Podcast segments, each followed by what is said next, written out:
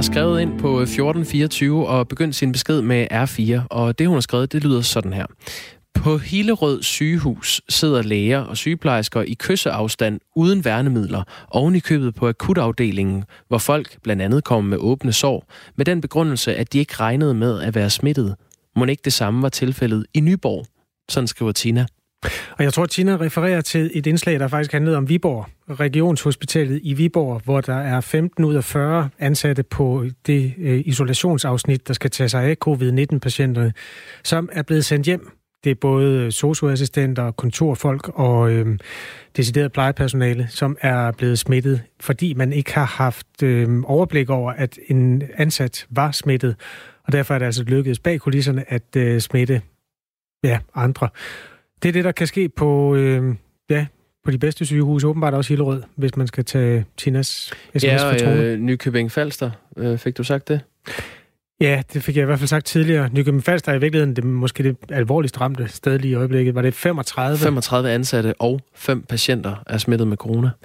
Det er det, man prøver at undgå på alle, både plejehjem og plejecentre, og især sygehuse selvfølgelig, hvor man har en masse svækkede medarbejdere, men, eller svæk, ikke svækkede medarbejdere, men svækkede øh, patienter og mennesker og borgere, man tager sig af.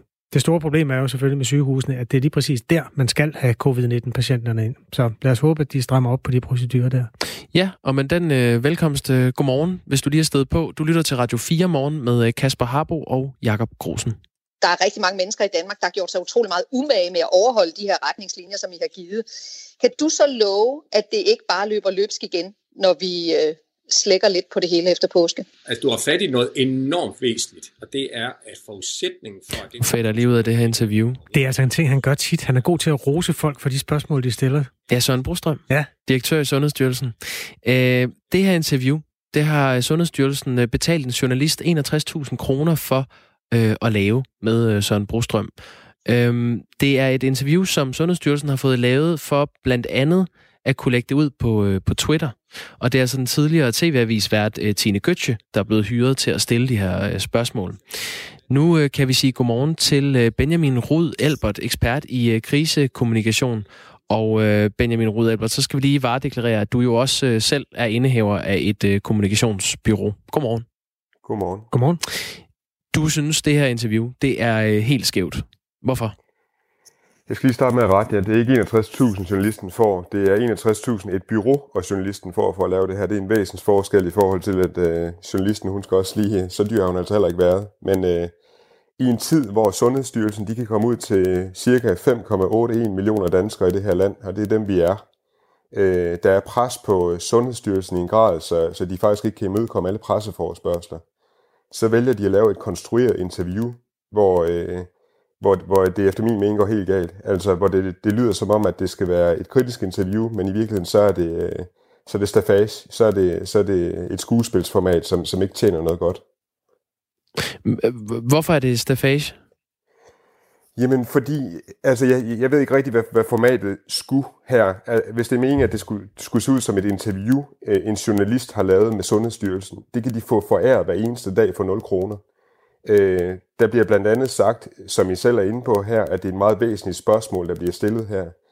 Men, men det er jo spørgsmål, som er skrevet til, til formålet her. Det her det er jo ikke et kritisk, øh, et kritisk journalistisk interview. Det er et kommunikationsprodukt. Øh, der bliver også sluttet af med, at, øh, at den pågældende journalist siger, øh, tak fordi øh, du vil tale med os. Øh, altså, hvem er os? Er det, er det journalisten og alle, alle de bureaufolk, der sidder bag, eller er det en eller anden kritisk redaktion? Det er i hvert fald ikke det sidste. Eller er det danskerne? Altså, jeg ved ikke, Benjamin Rud Albert, hvor meget du ved om, om den her interviewaftale, som Tine Gøtsche, som jo egentlig er kendt for som, som mangeårig kritisk journalist, blandt andet på T V-avisen. Øh, den, den aftale, der er indgået med Sundhedsstyrelsen, hvad, hvad kender du til den? Jeg kender ikke mere end det, jeg kan se. Altså, det her, det ligner jo egentlig samme format, som, som Socialdemokrat, Socialdemokraterne har praktiseret, når de har haft Reimer Bo til interview Henrik Sass. Altså, man betaler en journalist for at, at agere som kritisk journalist i et, i et format, som ikke er, er kritisk journalistik, men som er et format, der er produceret som i virkeligheden en, en film, der er lavet ud fra en drejebog. Men ved og du det? det? Altså, ved du, at det er aftalt øh, spørgsmål, hun stiller? Jeg ved ikke, at det er aftalt spørgsmål, hun stiller. Øh, og, øh, og et eller andet sted, så, så, øh, så, så kan man sige, at, at hvis, de, hvis de vil undgå de kritiske spørgsmål, øh, så kunne de jo have skrevet spørgsmål. Det er jeg ikke, det er jeg ikke klar over, om de har gjort. Men, men faktum er, at der er masser af muligheder for at gå på medierne og få masser af kritiske spørgsmål. Ekstrabladet har blandt andet, øh, ved vi, gjort rigtig meget ud af at få Søren Brostrøm til at svare på nogle spørgsmål, som, som faktisk har taget tid, øh, og, og hvor de har skulle kæmpe længe for at komme igennem. Så, så det kritiske øh, journalistiske format ligger derude lige for hånden af, af Sundhedsstyrelsen, som de bare kunne have samlet op, uden at de behøver at lave det selv. Er det de her enogtres tusind kroner, som Sundhedsstyrelsen har brugt på at øh, få lavet det her interview? Er det det, der øh, falder dig for brystet, eller er det øh, formatet, der generer dig mest? Når jeg bliver spurgt om det her, det er god kommunikation, ligesom I har ringet op og spurgt om, så siger jeg, at det her det er ikke god kommunikation, fordi det her, det, det er, er, formålet er, at det skal ligne et format, der ligner et kritisk journalistisk interview, eller et eller andet, hvor man skal komme ud til danskerne med i et journalistisk format. Jeg er ikke så bekymret over, at der er brugt enogtres tusind. Det koster penge at lave et videoformat, det koster penge at sætte undertekster på osv. Man kan mene, hvad man vil om, at det koster mange penge. Men det her, det kunne Sundhedsstyrelsen have fået foræret. Så som almindelig skattebetalende borger i det her land, og ikke kommunikationsekspert, så vil jeg sige, at det her er nok ikke det helt rigtige at bruge pengene på. Det er ikke det helt rigtige eksperiment, man skulle have lavet her. Man skulle have stillet op til endnu flere af de øh, journalistiske interviews, som, de er, som øh, Sundhedsstyrelsen bliver inter- øh, inviteret til hver eneste dag af masser af redaktioner af det her land, som man ikke, hvor man ikke er i tvivl om, hvad habiliteten er på journalisten, hvor der ikke er penge imellem. Hvor øh, sådan nogen som jeg sidder og stiller kritiske spørgsmål og, og går folk på klingen. Og f- fordi det er det, vi har brug for. H- hvad ser du det her som et øh, udtryk for, øh, Benjamin Rud Albert? Fordi man, hvis man gerne vil se øh, øh, Søren Brostrøm, så skal man jo egentlig bare tænde sit fjernsyn øh, dagligt. Så er der et pressemøde. Altså, hvorfor tror du, at Sundhedsstyrelsen alligevel har valgt at, øh, at lave en video som den her? Jeg tror, at Sundhedsstyrelsen, eller jeg ved, at Sundhedsstyrelsen har haft, øh, haft som ambition at kommunikere ud til så mange målgrupper som muligt. Det har de gjort godt. Øh, regeringen har gjort det godt, og Sundhedsstyrelsen har gjort det godt i starten. Men efter, det, øh, fra, efter den gode start, de har haft, er der simpelthen kommet for mange eksperimenter. Og det her, det ligner noget, der skulle have været i en, i en kreativ fase, der skulle have været aflivet igen. Fordi det her, det, det, det, øh, altså når man kigger på, hvor langt det her det når ud i forhold til formatet, jamen så når det ikke særlig langt ud. De enogtres tusind kunne have været brugt bedre. Jeg gør mig stadig ikke til herover, om det er mange penge eller få penge, men, men jeg mener, at det journalistiske interview her skulle foregå uden eksperimenter til en avis eller til en redaktion. Mm. Skal vi ikke lige bare slå fast, at Søren Brostrøm er jo ikke som sådan bange for at få kritiske spørgsmål. Altså han har jo, jeg sad og kiggede et kvarter, hvor han var i selskab med Ekstrabladets øh, videoformat, øh, hvor Brian Weikart interviewer ham om, omkring de her ting. Det, det er vel ikke det, du anfægter som sådan, Benjamin Rud, eller hvad? Jeg anfægter formatet. Jeg synes formatet, det, det, det simpelthen skader ikke, ikke kun... Nej, det har du sagt, men jeg mere han siger, hvordan vil du vurdere Søren Brostrøms evne til at tage kritiske spørgsmål? Det synes jeg går rigtig fint. Jeg synes okay. generelt, at, at han har jo stillet op hos Brian Weikart. Han stiller også op. Han svarer også på Twitter, for eksempel. Han svarer også pligtskyldigt på alle de, de kritiske spørgsmål, han får på, på regerings- og myndighedens pressemøder. Og det, det er jo i virkeligheden endnu en grund til, at der ikke er nogen grund til at lave det format her, som ah, de har lavet. Okay. Øh, altså, der er simpelthen ikke nogen grund til at bruge pengene på det. Der er ikke nogen grund til at, at foregøjle danskerne, at, at det her det skulle være et interviewformat, hvor man egentlig sidder med en tidligere D R-journalist, som har siddet og været kritisk journalist, og nu bliver det sådan noget mumbo-jumbo, ligesom når Reimer Bo interviewer Henrik Sass i et ukritisk kritisk interview. Øhm, nu er det jo kommunikationsfirmaet Advice, der blev hyret til den her opgave ved at, at, at skulle producere interviewet med hjælp fra Tine Gøtsche. Er det din kritik, Benjamin Rud Albert, er det et udtryk for, at du hellere selv vil have sundhedsmyndighederne som kunde? Jeg vil utrolig gerne have sundhedsmyndigheden som kunde, men der skal, der skal en Ferrari til her, og, og uanset hvad man vender og drejer det, så, så byråer som Advice og Operate og Primetime, de er Ferrari her, mens jeg er en, en lille bitte enkeltmandsvirksomhed, så det er egentlig ikke... Øh, en Fiat? Det er ja, måske en, øh, de er også dyre. en, en lidt hurtigere Skoda. Okay. Øh, men, men, men ideen er her, når jeg bliver spurgt om et stykke kommunikation, og jeg, og jeg bliver spurgt, om det er godt eller skidt, så kalder jeg det, og så kalder jeg det det, det er. Og det her det er et stykke kommunikation, der ikke skulle have været lavet. Og det har du kaldt det, Benjamin Rud Albert, ekspert i øh, krisekommunikation. Tak fordi du var med her til morgen. Selv tak. Med det er klokken blevet kvart over otte. Du lytter til Radio fire Morgen med Kasper Harbo og Jakob Krosen. Coronaen har sendt en masse mennesker ud i ledighed på arbejdsmarkedet. Blandt andet har tøjkoncernen Bestseller i begyndelsen af marts fyret syv hundrede og halvtreds. En af dem var toogtyve-årige Emma Sofie Kok. Hun havde arbejdet for Bestseller siden hun var femten år. Altså de sidste syv år har hun arbejdet for koncernen. Og hun havde arbejdet sig op fra stillingen som lagermedarbejder til at blive butikschef. Da hun blev fyret, havde hun kort forinden flyttet sig selv og hele sin tilværelse fra København til Herning i Midtjylland, hvor hun boede i en bestsellerlejlighed sammen med tre kolleger.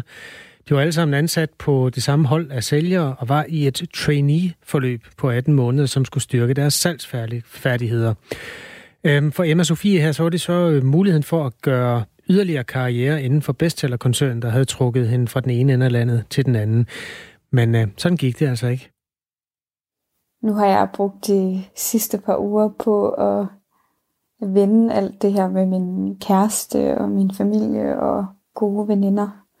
Øhm, for det er jo en kæmpe omvæltning, og øhm, ikke nok med, at, øh, at jeg har mistet mit job, så, øh, så skal jeg jo også ud og finde et andet sted at bo. Og det tror jeg var en af mine første tanker. Det var alt det her økonomiske, som som regel kan give en ret ondt i maven. Det var et af de første aspekter, jeg kunne huske, jeg tænkte, okay, hvad gør jeg nu? Fyringen her, den gjorde jo ekstra ondt, fordi Emma Sofie Kok havde valgt sin bopæl efter det job, som hun så mistede. Som fortalt var hun flyttet fra København til øh, Midtjylland for at forfølge sine ambitioner i bestseller, hvor hun altså ikke arbejder længere. Og man kan sige, at det første, jeg var nødt til at finde ud af ret hurtigt, var også ligesom, øh, hvor jeg gerne, altså hvor jeg skulle bo henne efterfølgende. Nu er jeg så, så heldig at have mødt min øh, kæreste, som bor i Aarhus, og øh, flytter ind hos ham, men, men ellers ville jeg være flyttet tilbage til København.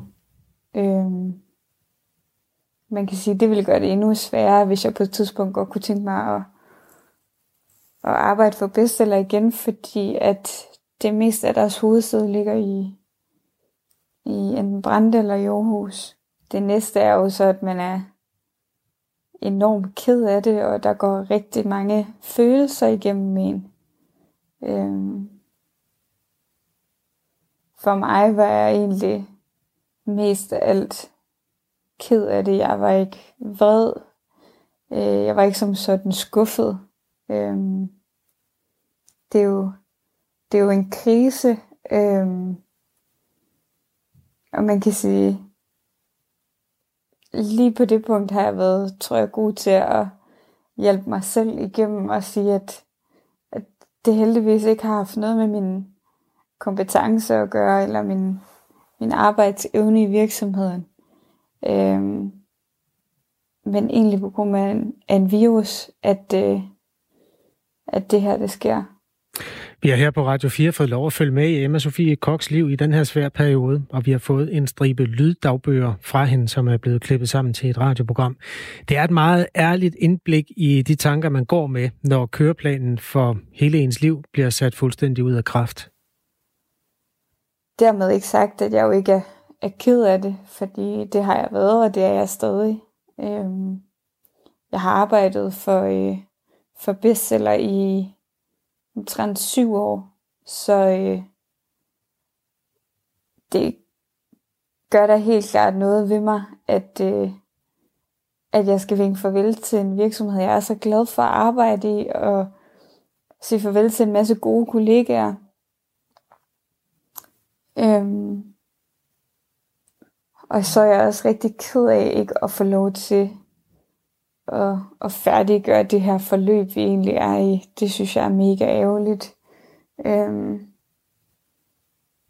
vi var i en virkelig, virkelig god udvikling, og øhm, det var virkelig en fornøjelse at arbejde i det team, jeg var i, så, øh, så jeg er ked af, at, at det, det lakker mod enden lige om lidt. Øhm, ja. En anden ting, der også, tror jeg for mig, har, er noget, jeg har tænkt rigtig, rigtig meget over, det er spørgsmålet med sådan, hvad skal du så nu? Øhm, eller veninder, der har spurgt, har du så søgt noget andet? Øhm, og jeg ville være rigtig, rigtig ked af at skulle forlade den her branche. Øhm, men desværre må man jo også erkende, at, at tekstilbranchen er hårdt ramt, og det kan derfor være endnu sværere at finde et job. Vi har flere ledige på markedet. Øhm, men jeg tror, for mig var det ligesom, nu havde jeg fundet øh, min vej ind i det her. Øh, og havde prøvet noget helt andet fra, fra butikslivet, øh, som jeg synes var super spændende. Øh, Så det aspekt er jeg virkelig, virkelig ked af. Og, øh, og lige nu ved jeg ikke øh, som udgangspunkt, hvad jeg skal. Jeg sidder dag ind og dag ud på LinkedIn og følger med i, hvad der er af, af muligheder og, øh, og stillinger, som kunne være relevante for, for mig. Øh, Jeg vil ikke sige, at jeg er kredsen lige nu, fordi jeg synes, man skal komme rimelig ydmygt til arbejdsmarkedet lige nu, når der er så mange ledige. Øhm, og for mig tror jeg, det vigtigste, det er at blive holdt i gang. Øhm,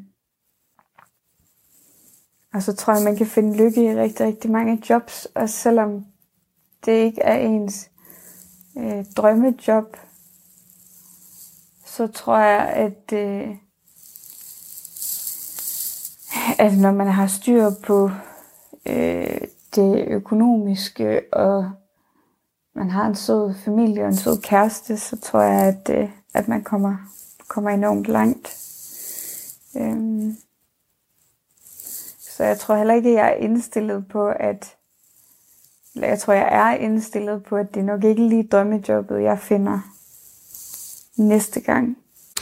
Du kan høre hele Emma Sofie Koks historie kl. ti nul fem, når vi sender programmet, der hedder Tæt på konsekvenserne af en lukket verden, fyret fra Bestseller. Og det er selvfølgelig her på Radio fire, altså klokken fem minutter over ti. Hvor solidariske skal vi være med hinanden i E U her under coronakrisen? Det spørgsmål skal Mette Frederiksen og E U's andre stats- og regeringschefer forsøge at finde svar på, når de i dag mødes til et virtuelt topmøde. Lande som Italien, Spanien og Frankrig, der har været hårdest ramt af corona og stadig er det, siger, at de kan ikke komme til hægterne igen uden en kæmpe håndsrækning fra E U. Og imens har Danmark og Tyskland og Holland afvist, at E U-landene i fællesskab låner penge til at komme igennem coronakrisen.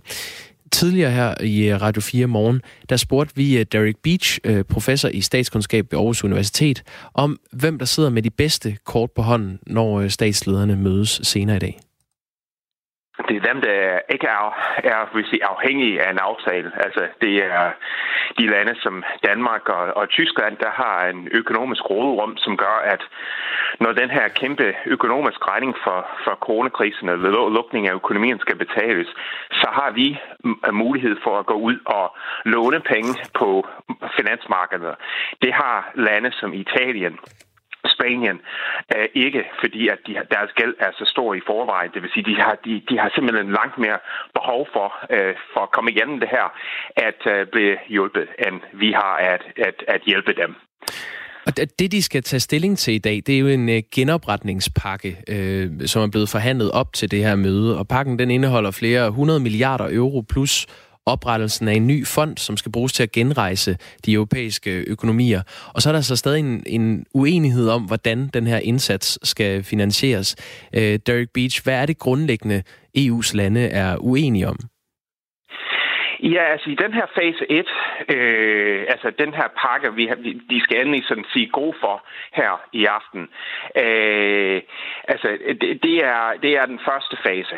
Øh, Og det er, det er nogle, øh, altså ja, altså store beløb, men i forhold til problemets størrelse, så er det ingenting. Og det, de er uenige, og det, det, det som det bliver også diskuteret i aften, er så, hvad så i fase to? Altså når, når den store regning skal betales, øh, ja, og, og lande som Italien for eksempel har virkelig svært ved at, at låne flere penge i løbet af næste år. Øh, hvor stor skal, skal hjælpen være fra, fra, fra, fra Europa?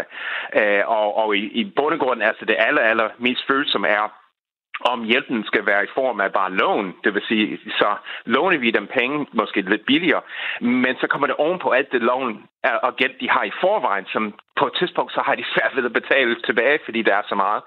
Eller om det skal decideret være en overførsel, altså det vil sige en, en gave, øh, øh, ligesom vi gør i, i Danmark med en kommunal udligningsordning. Vi flytter penge fra de velstående områder, i, f.eks. i København, til Vestjylland og Lolland Falster. Hvor, hvor står Danmark i, i det spørgsmål, altså om, hvor solidarisk vi er klar til at være? Ja, det er ikke øh, særlig overraskende. Øh, vi, vi er inde i de rige områder, som, som har råd om. Vi har, ikke, vi har ikke brug for den her. Så det vil sige, at, at, at vi er, vi er stejl over for øh, at, at ikke gøre det. Men, men man vil sige, problemet eller udfordringen er, at vi, vi er i, altså, i en stor europæisk øh, skæbnesfællesskab. Forstået på den måde, at Danmark er heller ikke tænkt med, at Italien går konkurs. Øh, altså, det vil også være ragnarok for vores økonomi og, og hele produktionen i Europa. Europa. Så, så det vil sige, vi, vi vil helst ikke, ikke gøre det, men på et tidspunkt, så kan krisen blive så krasse så meget, at man bliver nødt til at acceptere uh, måske nogle ting, som ellers var helt utænkelige. Når man kigger ud over verdenskortet, så har der jo været sådan et hierarki, der hedder, at vi har nogle amerikanere, der vil stadigvæk være verdens herre på en eller anden måde, og så er der noget Kina, der lå lidt i baghjulet, og så Europa, som også var sådan en relativt rig partner, der havde noget at sige. Har du nogen overblik over, hvordan det her coronakrise, det kommer til at flytte på de brikker, når man kigger på hierarkiet i verden? Puha. Ja, det, det er, det er, det er spået om på det. Altså, vi, altså, problemet er, at vi ved simpelthen ikke omfanget af den, den økonomiske regning, der skal betales. Øh, altså, jeg vil sige, hvis vi bare kigger på Europa som sådan, jamen vi havde nogle vældige kriser med, med, altså omkring finanskrisen, eurokrisen og så videre, altså økonomiske kriser. Vi har også flygtningekrisen, som pressede i Europa. Øh, og, og alle de der kriser kom E U styrket ud af, øh, fordi man var nødt til at finde nogle, nogle, nogle stærke fælles løsninger. Øh, men, men, men den her gang, så kan det også godt være, at, at den her regning er så stor, og, og, og særligt lande som Italien har så mange problemer, at, at vi simpelthen bliver dynget ned. Jeg ser, jeg ser ikke et E U brud sammen, men, men det kan godt være, at vi har en helt anden Europa, når vi kommer ud på, på den anden side. Øh, ja, U S A har også problemer, så, så det er måske kinesisk verden.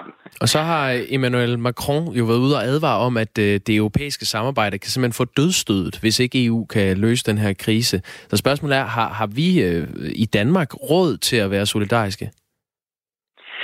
Ja, i hvert fald i, i, i de størrelsesorden, som, som, som det bliver formentlig tale om. Øh, altså Italien og, og, og Spanien har været ude og sige noget med fem tusind milliarder øh, kroner i sådan en kæmpe, kæmpe fond. Øh, og, og, og det bliver det ikke. Øh, men... men altså, der er så mange lande i Europa, og vi er så forholdsvis rige, at vi har dog råd til at, at give en lille smule mere, og, og så snakker vi måske tusind milliarder kroner, som lyder godt nok meget, men når det er fordelt med Tyskland, Holland og så videre, så er det formentlig en regning, som vi kan betale. Sådan lød det fra Derek Beach, professor i statskundskab ved Aarhus Universitet, som blandt andet forsker i E U's håndtering af coronakrisen, og det var altså tidligere på morgen, vi havde ham med. Jens Bernburg har hørt indslaget her og skrevet en sms til fjorten fireogtyve. Han har startet med R fire. Det er det, man skal gøre, for at den lander her. Og øh, han kommenterer det sådan her. Med Italiens økonomiske politik og laden stå til, kan man vel også med rette betegne det som værende usolidarisk med de øvrige E U-lande, som har hældt milliarder af euro i den italienske økonomi de senere år, med forventning om, at Italien rettede op og blev økonomisk ansvarlige. Skriver altså Jens Bernburg. Ja, og tak for indsparket, Jens. Øhm, det kan man jo godt argumentere for. Det er i hvert fald en, øh, den der med at høvle af på gælden og ikke øh, være så villig til at øh, gå økonomiske reformer igennem. Det er jo noget, når man ser Sydeuropa udefra, som har været en lille sprung i det i øjnene. Omvendt, så er det også den sikre vej til ikke at blive valgt, tror jeg, at sige, at nu skal I de indstille jer på tyve år med endnu mere smalhals. Ja, det er en svær balancegang. Noget, vi kan finde ud af at balancere her på radioen, det er, at når klokken den er halv, så er der nyheder, og øh, det kommer jeg.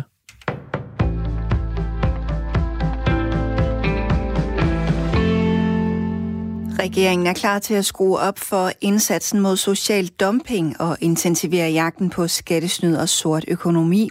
Det skal ske med et helt nyt center, hvor femogtyve skattemedarbejdere blandt andet skal lave opsøgende arbejde i risikobrancher, afsløre illegal arbejdskraft og krasse manglende skatte- og momsindtægter ind. Det skriver fagbladet tre F. Der har fundet nye penge til at ansætte femten skattemedarbejdere.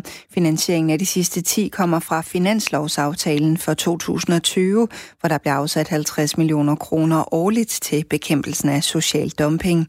Det er et meget stort løft af vores kontrol, og jeg er stolt over, at vi får mulighed for at styrke vores indsats mod de svindlere, der undergraver hele samfundet med forskellige former for skatteunddragelse og kriminalitet, siger skatteminister Morten Bødskov til fagbladet tre F. Det nye center skal ligge i Frederikssund og er en del af et samlet udspil fra regeringen om øget skattekontrol, hvor der også er nye initiativer mod hvidvask, momssvindel, international skatteunddragelse og skattely. Så længe Viktor Orbán ikke respekterer helt basale retsprincipper, så skal Ungarn ikke kunne få penge fra den fælles E U-kasse. Det mener S F-formand Pia Olsen Dyhr, som nu er den danske regering til at skrue op for kritikken af Orbán og samle opbakning i E U til at stoppe alle udbetalinger til Ungarn. Det skriver Information. Den danske regering har ikke været kraftig nok i sin kritik. Udenrigsminister Jeppe Kofod har sagt, at det må man ikke, men det er langt fra nok, siger Pia Olsen Dyhr til avisen.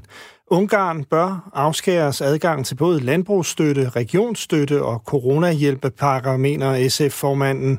Den tredivte marts indførte Viktor Orbán undtagelsestilstand i Ungarn med den begrundelse, at det var nødvendigt for at bekæmpe coronasmitten. Men loven har ingen slutdato. Parlamentet kan ophæve den, men Orbáns Fidesz-parti har to tredjedeles flertal. Ifølge forfatningen skal loven ophøre, når smittetruslen er væk, men det er op til regeringen at definere, hvornår det er sket. Indtil da kan Orbán regere per dekret og behøver ikke at afholde valg. Det fortalte Henrik Møring.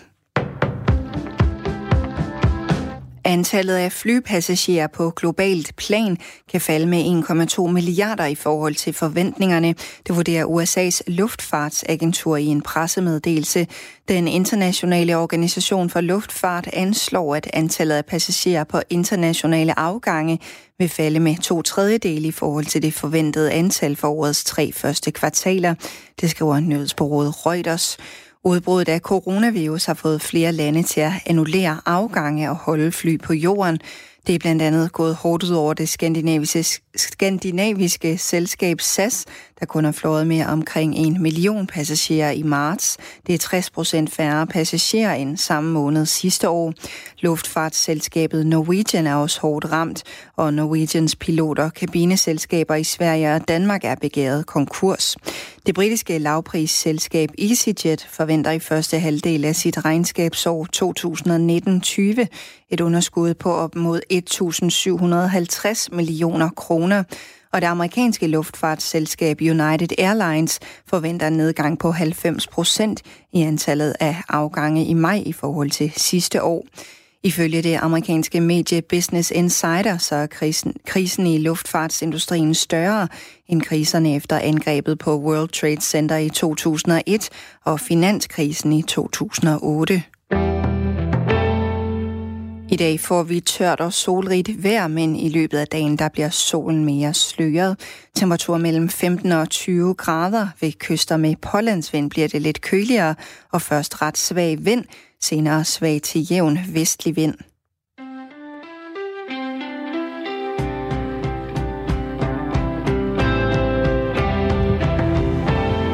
Klokken er otte femogtredive. Du stod op til torsdag den treogtyvende april. Det her program hedder Radio fire Morgen. Vi sender tre timers aktuel morgenradio hver dag. I dag er det Signe Ribergaard, der har nyhederne. Jakob Krosen og Kasper Harbo, der har det meste af resten.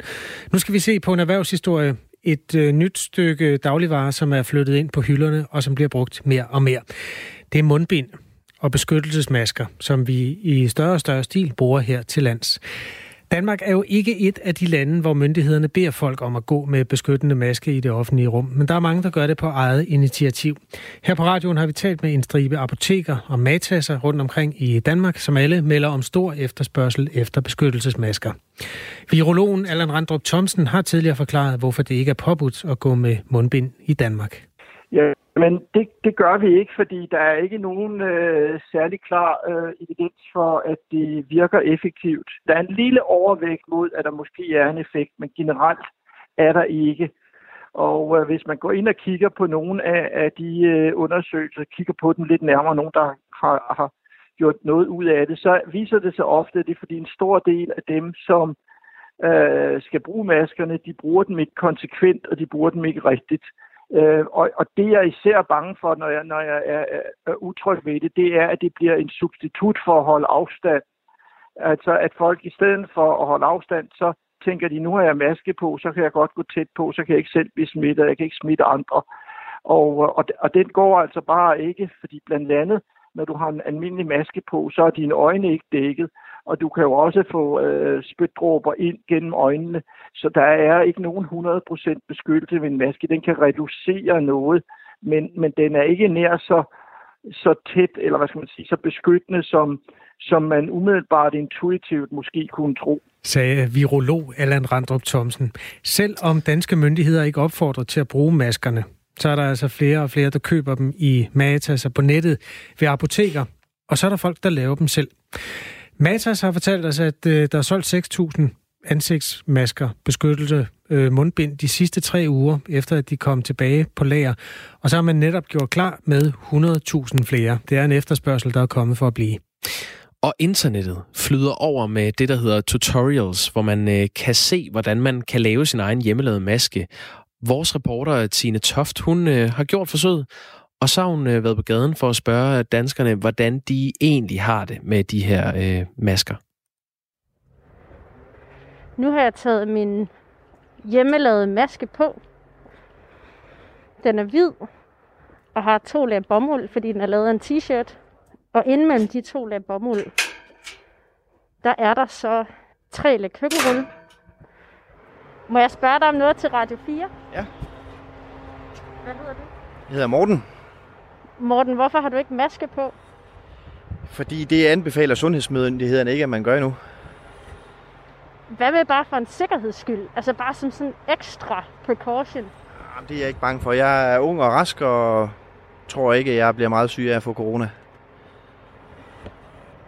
Men nu er det jo ikke kun dig, det handler om, Morten. Det er jo også andre, når man sådan bærer smitten rundt. Ja, men vi sørger for at holde os for god afstand af alle andre mennesker, så vi ikke risikerer at smitte andre. Hvad tænker du om øh, min hjemmelavede maske? Øh, det er nok bedre end ikke at have nogen maske på. Så øh, det hjælper nok en smule. Bare du ikke bruger den for lang tid ad gangen, så risikerer du også at få vand i lungerne. Vand i lungerne? Ja. Fordi udåndingsdampen, den sidder fast i, i din hjemmelavede maske og gør, at du ikke kan ventilere ordentligt i lungerne. Det lyder faktisk, som om du har sat dig ind i det. Har du overvejet selv at lave en? Nej, det har jeg ikke. Jeg er håndværker, og vi har vores egne masker. Og vi er vant til, at jeg ikke må bruge masken mere end en halv time gangen, for ikke at få vand i lungerne. Jamen, det har jeg ikke, fordi jeg, jeg frygter ikke at blive smittet af at gå på gaden her. Og så har jeg ikke brug for at have maske på, tror jeg. Øh. Og så synes jeg også, at det sender et, et sådan lidt, ikke nødvendigvis skræmmende signal. Men, øh... Vil du ikke lige beskrive det signal? Mm, først så så jeg det, og så tænkte jeg, øh, om du selv var syg, eller om, om du er meget skrøbelig og bange for at blive syg. Og så tror jeg, tænker, at hvis, hvis du har den på, fordi du er bange for at blive syg, så, så synes jeg måske, du skulle blive hjemme, i stedet for at gå ud på gaden. Det har taget mig ti minutter at lave den her, og jeg overvejer lidt, om det er noget, jeg kan sælge. Fra dette? Nej, tror jeg ikke. tror jeg ikke. Mm, altså, du er en af de første, jeg ser, der har maske på, så jeg tror ikke, at det er noget, folk de har lyst til at gå med. Så tror jeg, man bliver hjemme, hvis man er bange for at blive smittet. Allerede nu, så krydser jeg jo fingre for, at der ikke er nogen, der har set mig gå ud af min egen opgang med det her. Med den her maske på. Hvor kæft, hvor er den varm. okay, det der trækker ned ved at lave en hjemmelavet bomuldsmaske, er måske ikke overraskende, at det er hamrende varmt.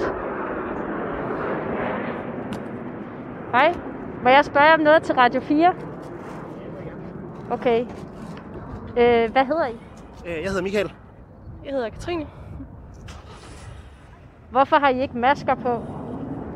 Øh, jeg tror, at man skal... Jeg vil ikke tage værnemidlerne, der er fra de ældre mennesker, der måske mere har brug for dem, eller de mere udsatte. Øh, jeg er ikke så udsat og syg normalt, så, så synes jeg måske mere, de har brug for det, og jeg ikke har. Hvad så med bare at lave den selv? Jeg ser heller ikke rigtig nogen grund til det. Altså, hvis man laver den selv, sådan en som du har på, du går og ånder i den hele tiden, så bliver den fugtig, og så tiltrækker den flere bakterier ind og får dem væk med det samme. Så det synes jeg ikke. Nej, for jeg skulle til at sige lidt ovenpå det der med, at, at det ikke rigtig undgås, at, at den bliver fugtig. Øh, og så levetiden på den er bare ikke særlig lang tid lige pludselig. Øh, så kan man rende rundt med, ja, jeg ved ikke hvor mange klude i, i lommerne. Øh, Altså, jeg kan allerede sige, at jeg håber ikke, at dem i min opgang har set mig gå ud med det her, fordi jeg føler mig lidt som en idiot. Touché. Altså, ja. Nå, ja. Og jeg kan godt forstå, hvad du tænker med det. Uh, altså, man kan sige, at det er gået lidt her og blevet et fashion statement, ikke? Uh, nogle steder at, at, uh, at have værnemiddel på, men, men, men ja. Yeah. Så fashion er jeg sgu ikke, tror jeg. Jeg føler mig heller ikke særlig fashion, men tak for det. God dag. Tak i lige måde. Det er også lidt et problem, at folk kan ikke rigtig se, at man smiler til dem, når man har maske på. Men et fashion statement lige frem. Jeg var egentlig lidt bange for, at folk ikke ville kunne høre, hvad jeg siger, men det virker som om, det kan de godt høre. Undskyld. Må jeg spørge dig om noget til Radio fire? Nej. Jeg kan indtil videre sige, at øh, den hyppigste reaktion til det her er, at folk griner over bærene. Undskyld, må jeg spørge dig om noget til Radio fire? Hvad hedder du? Line. Line, hvorfor går du ikke med maske? Mm, ja, det er faktisk et godt spørgsmål. Det er ikke blevet anbefalet endnu, så derfor så gør jeg det ikke. Hvad kunne få dig til at gå med maske? Hvis Søren og Mette siger det, så skulle jeg nok gøre det. Jeg prøver bare at følge det, de siger, og så hverken gøre mere eller mindre. Fordi så tænker jeg, for at opretholde så meget normalt som overhovedet muligt, inden for de rammer, der nu, der nu er. Jeg stoler på, at de har styr på det. Jeg, jeg kan ikke selv lave mine egne regler. Ja, hvorfor jeg ikke har maske på? Det har jeg ikke, fordi... Øh, jeg ved ikke, om jeg skal have den. Jeg har nogen derinde. Men øh, vi holder afstand. Du kan se, at vi har en cykel her på afstand, så vi ikke får, så vi gør meget ud af det. Og de er lige blevet beordret op, for de sad for tæt. Så, så hmm, er mig. Hvor har I dem fra? Altså, jeg har lavet min egen, som I kan se her, men øh, hvor har I jeres fra? Jeg købte dem på apoteket. Hvor meget? Det ved jeg ikke. femten kroner stykket. femten kroner stykket. Ja. Det er sådan nogle almindelige nogen, så det er da dyrt. Så det er ikke sådan nogen, man bare lige tager på og smider væk. Så hvis vi skal noget, hvor vi tænker, så tager vi dem på. Ja. Hvor meget vil du betale for sådan en hjemmelavet en, som jeg har her? Det ved jeg ikke, så vil jeg lave den selv. Jeg vil ikke købe din, så vil jeg lave den selv. Jeg har mange laner. Det er kun bankrøver, der er altså en på, hun har brug for det. Jeg kan også godt afsløre, at altså, jeg føler mig lidt som en idiot. Ja, det kan jeg godt forstå.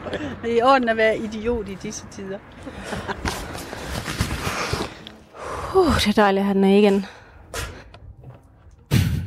Det var vores reporter Tine Toft, som var øh, lidt en idiot og udstyret med en hjemmelavet maske, og øh, som tog ud på gaden for at spørge øh, levende mennesker om deres syn på øh, de her masker. Og selvom mange af dem, vi øh, hørte fra her, ikke umiddelbart havde lyst til at, at købe vores reporters øh, hjemmelavede masker, så melder Matas og apotekerne altså om en øh, stigende efterspørgsel på de her masker blandt private. For nogen er det et valg, for andre er det en nødvendighed. Vi har tidligere på morgenen efterlyst sms'er på emnet her, altså spurgt efter mennesker, der bruger ansigtsmasker i Danmark. Og så var det, vi fik dig i tale, Mette. Hej, velkommen til Radio fire. Ja, hej. Jeg hedder Mette. Ja, det ved jeg. Ja, godmorgen. Godmorgen. Hvorfor går du med mundbind nu på tredje år? Det gør jeg, fordi min mand er lungesyg, og min mand er i farezone efter et par indlæggelser med lunge. Øh, betændelse. Og det har ikke været rare indlæggelser. Så derfor har vi nu, min mand og jeg, i mange år, sjette år nu, brugt håndsprit. Og nu på tredje år, som vi har lært det, man gør i Østen, Japan for eksempel, brugt mundmasker. Og det er nogle øh, værnemidler, vi har købt øh, i, øh, over på apoteket. Mm. Og vi har nu her, øh, da der var nød, nødstilstand, i Danmark har vi købt dem via en svensk hjemmeside. Så Hvor... det er et must for os at bære mundbind, også når vi går i byen, og ja. Vi skifter mundbind hver eneste dag. Uanset hvad både Brostrøm og Mølbak og statsministeren siger. Ja, det gør nu det er I også i en særlig udsat situation med din mand her, som altså har... Han er lungesyg, siger du. Hvad er det, han fejler? Jamen, det er en kolsygdom. Okay. Øhm, og du er rask og sund, men det får ikke at tage noget med hjem, som du kan smitte ham med. Er det rigtigt forstået? Ja, ja, altså det gør det for, og som en, en, en, en, en øh, vi føler det så rent øh, mentalt, psykologisk, at det er en sikkerhed for os. Det, er en tryg, det giver os tryghed, at vi bærer øh, mundmasker på. Fordi øh, vi hører jo også hele tiden, at det er godt, at du føler dig rask, men måske at du smittebærer mm. til en, som er i risikogruppe. Så derfor tør jeg ikke andet end at bære mundmasker på, når jeg skal ud og handle. Mette, nu, øh, det, det, det har jo været... Ja, det har jo været et vilkår for, for dig og din mand i, i flere år, det her. Hvordan har I oplevet lige præcis øh, de seneste måneder her i, i Danmark? Har det været øh, en værre tid for jer, eller er I ligesom i, i træning i forhold til at leve på den her måde? Altså, vi har jo gjort det mange øh, år, som sagt, øh, at have værnemidler i eget hjem.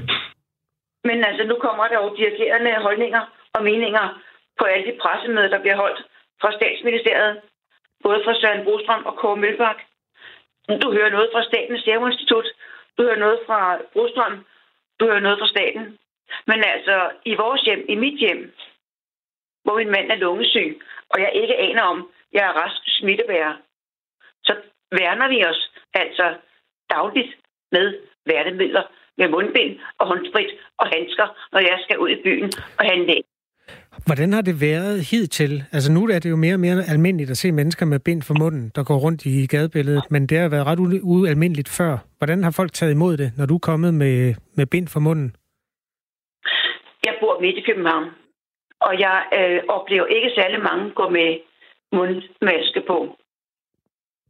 Øh, jeg oplever i supermarkederne i København, at øh, man tager forholdsregler med plexiglas foran kassen, mm-hmm.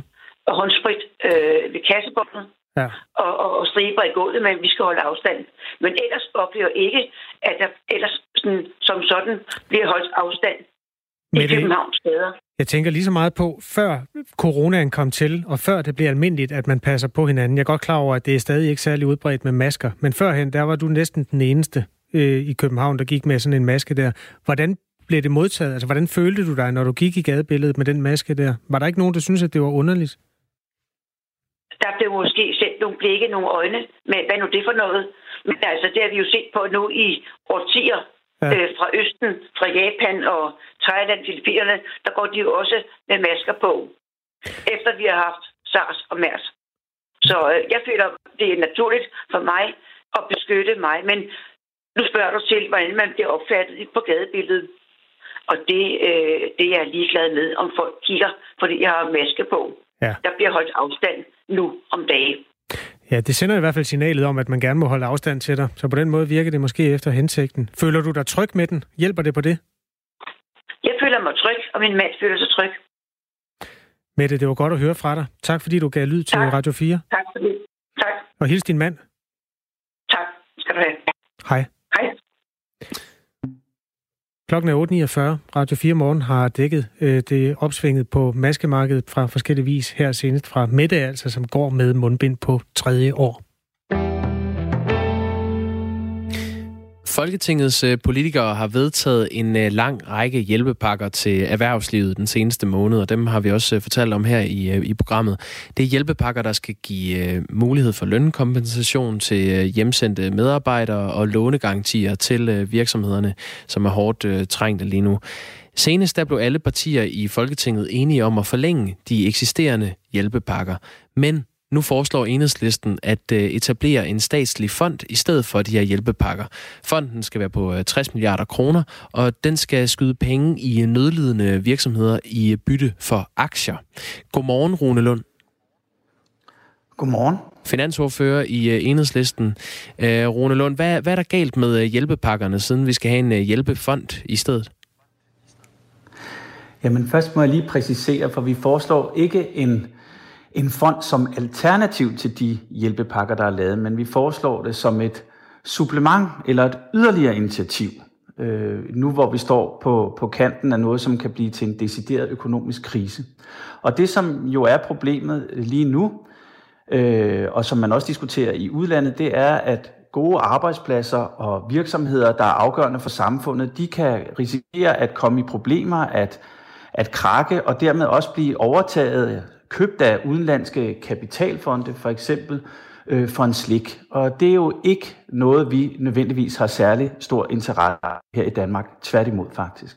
Men, men hvorfor er der... Og så den anden del... Ja, ja. ja bare fortsæt. Så hører vi anden del, så spørger jeg bagefter. Og den anden del af det, den måde, vi synes, øh, fonden skal fungere på, det, der synes vi, den skal fungere efter tysk forbillede, hvor man i Tyskland har lavet en, en fond, som kan hjælpe virksomheder i nød, ved at stille penge til rådighed, og så til gengæld få aktier som betaling for det. Fordi det betyder, at når virksomheden bliver reddet, jamen så vil fonden, altså den tyske stat, øh, og vi håber, vi kan gøre det samme i Danmark, også få gavn af, at, at virksomheden øh, efterfølgende udvikler sig og stiger i værdi. På den måde så får vi som samfund, som stat, når vi bruger skatteborgernes penge på at redde virksomheder, den betaling, som er passende i forhold til den risiko, vi tager, når vi bruger skatteborgernes penge i en, i en krisesituation. Så det er de to elementer. Vi skal ikke have solgt vores virksomhed for en slik, og vi skal have en rimelig betaling for det. Men Rune Lund, hvorfor er det, at de her hjælpepakker, som er vedtaget, og som man også er blevet enige om at forlænge, hvorfor er det, at de ikke er nok tilstrækkeligt? De hjælpepakker, vi har lavet, de har alle sammen en eller anden form for midlertidig karakter, og nu gælder de så frem til den ottende juli. Og, men det, som vi jo desværre øh, kigger ind i, det er en økonomisk krise, som, som kan blive rigtig grim. Og øh, der bliver vi nødt til også at forholde os til, hvordan verden måske ser ud om en, to, tre måneder, hvordan en mere langvarig krise kan se ud. Og der synes vi fra Enhedslistens side, at øh, den konservative regering i Tyskland har gjort noget smart i at oprette den her fond, hvor man staten kan redde virksomheder og så få aktier øh, som betaling for det. Fordi det, det er rigtig fornuftigt, også økonomisk, og en god måde at bruge skatteborgernes penge på, når man, når man laver krisepakker. Og så tænker vi, når en konservativ regering i Tyskland kan gøre det, må så ikke en socialdemokratisk ledet regering i Danmark kunne tage et fornuftigt initiativ på den her måde. Og det er jo også noget, Socialdemokratiet og S F gerne vil se nærmere på, det her forslag, som I kommer med i Enhedslisten. Men uh, Liberal Alliance ønsker ikke en fond, som det er lige nu. Øhm, hvordan skal det her finansieres? Altså regningen for det, skal den, skal den havne hos skatteborgerne? Ja, altså måden at, at finansiere det på, det vil være den måde, som vi faktisk finansierer de midlertidige tiltag på, nemlig ved, at vi tager, optager et lån, at, at staten låner penge. Og der har vi øh, fået nogle svar i, i Folketinget om, at når, man, når staten låner penge i øjeblikket med de meget lave renter, der er, så har det faktisk en meget, meget lille betydning øh, for den danske økonomi i forhold til den regning, der kommer ud af det. Men det kan jo til gengæld have rigtig stor betydning for vores økonomi og for de mennesker, hvis arbejdspladser bliver bevaret, at vi laver sådan en fond. Og hvis jeg må sige noget til Liberal Alliance, det er jo lidt pudsigt, at de i deres, hvad skal man sige, frygt for, at den danske stat kommer ind og, og tager ansvar her, hellere vil have et frit marked, hvor vi jo står i en situation, hvor det så kan ende med, at nødlidende europæiske virksomheder og potentielt også danske, så bliver opkøbt af kinesiske virksomheder, som er hundrede procent statskontrolleret. Altså skulle det være bedre, end at, at, at den danske stat via en fond går ind og, og, og tager et medejerskab i en dansk virksomhed, det har, det har jeg meget svært ved at se. Der synes jeg lidt, at de går med ideologiske skyklapper i Liberal Alliance. Nu, nu har vi ikke Liberal Alliance med her til morgen, så den, den lader vi, skyder vi lige til hjørnet, og så holder vi lige på, på jeres forslag, Rune Lund. Æm, Helt i orden. Fonden her, den skal jo på en eller anden måde købe eller få aktier i modydelse i danske virksomheder. Æh, hvor meget magt skal der følge med de aktier? Jamen, der, der vil det jo være naturligt, at man som øh, medejer i en virksomhed også udøver aktivt medejerskab. Og, øh, og det, det vil enhver ejeren af en virksomhed jo gøre, men det skal selvfølgelig være sådan, at en, at en, en virksomhed, hvor staten også er medejer, skal fortsætte med at have sin egen bestyrelse og, og direktion og direktør. Altså, det skal jo ikke være sådan, så at ledelsen af en virksomhed bliver flyttet over til et til en kontor, kontorchef i, i Finansministeriet, men vi skal selvfølgelig da være med til at påvirke, og et, et godt eksempel på, hvordan man kan gøre det, det er jo, at, at, at staten jo ejer øh, aktier i Ørsted, altså vindmølleproducenten, og på den måde kan vi jo via aktivt medejerskab der fremme den, den grønne omstilling. Ligesom at jeg tænker, at hvis nu, at øh, staten i sin tid under finanskrisen for ti år siden, havde krævet aktier til gengæld for den hjælp, vi gav til Danske Bank, og der havde siddet en offentlig repræsentant i bankens bestyrelse, så havde risikoen alt andet lige nok været mindre for, at Danske Bank havde indviklet sig ind i den øh, gigantiske hvidvaskskandale, som vi har set i Estland. Så jeg tænker, at øh, staten og, og det offentlige som medejer kan, kan, kan spille en positiv rolle. Det er i hvert fald det, man for eksempel tænker i blandt andet Tyskland for tiden, men også i Finland og andre steder. Det er jo meget interessant det her. Hvilke virksomheder forestiller du dig, at staten kunne købe aktier i? Jeg tænker det, og vi tænker det i virkeligheden øh, ikke i bredeste forstand, men heller ikke snævert. Det er selvfølgelig kritisk infrastruktur som el og gas og vandforsyning, og, men det kan også være nøgleteknologier, som er vigtige for, for Danmark i forhold til at udvikle arbejdspladser og udvikle vores erhvervsliv. Og så kan det jo også være bredere end det.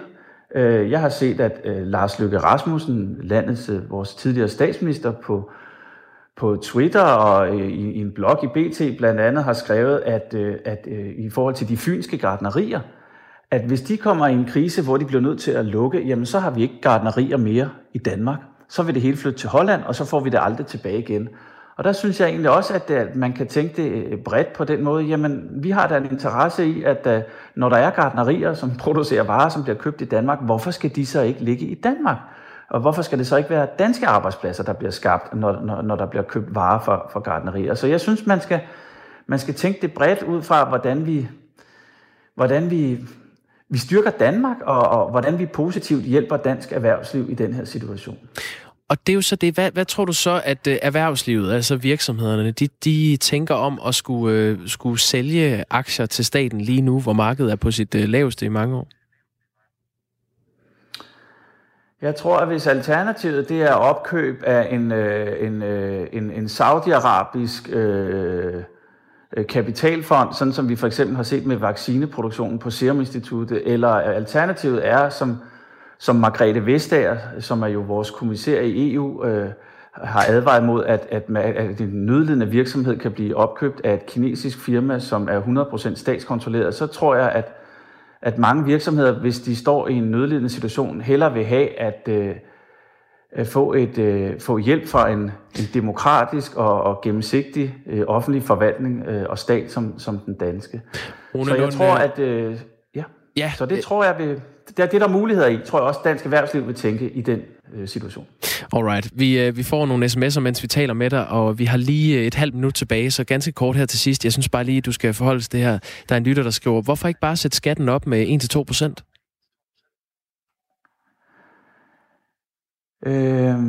Jeg tror, det kan være fornuftigt at sætte skatten op, men hvis vi står i en situation, hvor vi skal redde øh, konkrete virksomheder, som er i fare for at krakke og blive, blive overtaget af udenlandske kapitalfonde, som måske ovenikøbet har en meget tvivlsom øh, skatteetik øh, og moral, så løser vi jo ikke det konkrete problem ved at sætte skatten op. Men når det så er sagt, så ønsker vi jo generelt fra Enhedslistens side at øh, beskatte øh, de rigeste og også virksomhederne mere rimeligt. Det vil sige øh, højere i forhold til at rulle nogle af de skattelettelser tilbage, som de har fået de sidste mange år. Men i forhold til at løse øh, opgaven her og nu i den her situation med at redde virksomheder, så, så er det en lidt anden problematik, øh, synes jeg. Det var altså forslaget fra Enhedslisten og øh, Rune Lund, finansordfører i, øh, i Enhedslisten, der har fremført det her i Radio fire Morgen. Øh, tak for det, Rune Lund. Tak fordi jeg måtte være med. Klokken går mod ni. Du har øh, lyttet til Radio fire Morgen, som vi sender hver dag. Øh, også i morgen mellem klokken seks og klokken ni. Jakob Krosen og Kasper Harbo giver om lidt øh, stafetten videre til Camilla Due. Der er ring til Due lige efter nyhederne.